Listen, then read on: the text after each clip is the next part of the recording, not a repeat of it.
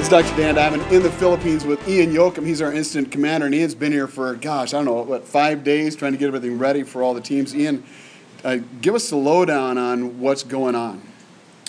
Well, you know, uh, when we arrived uh, five days ago, you know, it's really just trying to uh, organize, work with uh, agencies and partners. You know, everybody responded from all over the world, so all different uh, uh, countries have their military support.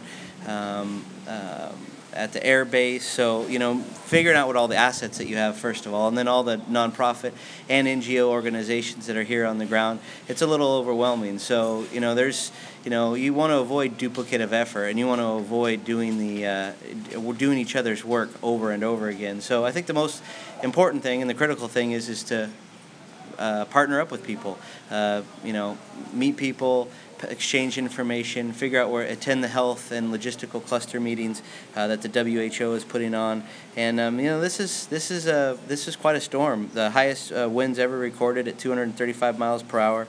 Uh, yesterday at the health cluster meeting, it was reported that we had 18,565 injured, 3,966 deaths and uh, 819,000 people have been displaced. You know, logistically, it's been hard because uh, there's so many islands uh, in the Philippines.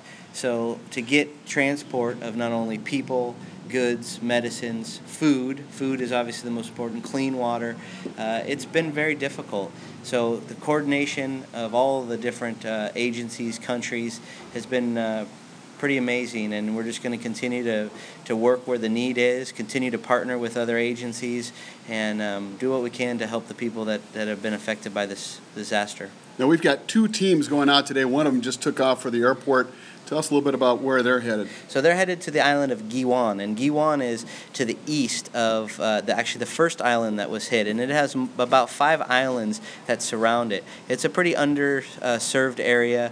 Uh, more and more uh, uh, uh people and um, uh, food and supplies is starting to, to make it uh, to that to the island. But uh, we're working in the very northern part in uh, the island of Mercedes, which um, uh, we yesterday we only have two. We have a doctor and a nurse there, and they were able to see uh, about 80 patients, mostly general medical, um, some infections, some fever, diarrhea.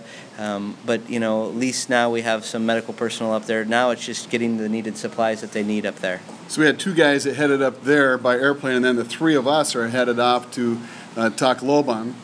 And uh, going by boat, thanks for fixing that up yeah, for us. I appreciate that. it. Yeah, it's going to be a, an eight-hour boat trip yeah. for us to get there, but uh, we're eager to go there and help out. And and partner with the folks at IMC. At IMC, International it, Medical Corps. Yep, and that uh, you know we were able to secure a truck. Obviously, fuel uh, trucks are all very difficult, especially uh, on that island and, and, and near the Tacloban area. Uh, that's obviously the one that's getting the most attention because it is the largest of the cities in that area. But you know, south of there, IMC and MTI will be working um, and um, uh, so we were able to secure a, a, a, freight, a boat, a cargo boat this morning with some passenger space.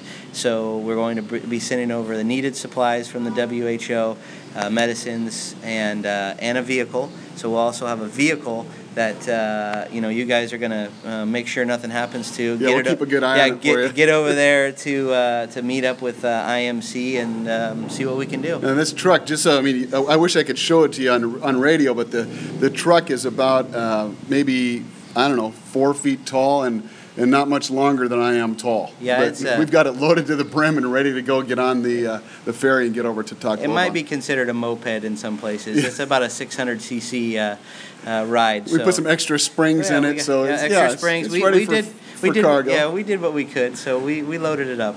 All right, well, Ian, thanks again for all your hard work, and we'll check back with you in a couple of days.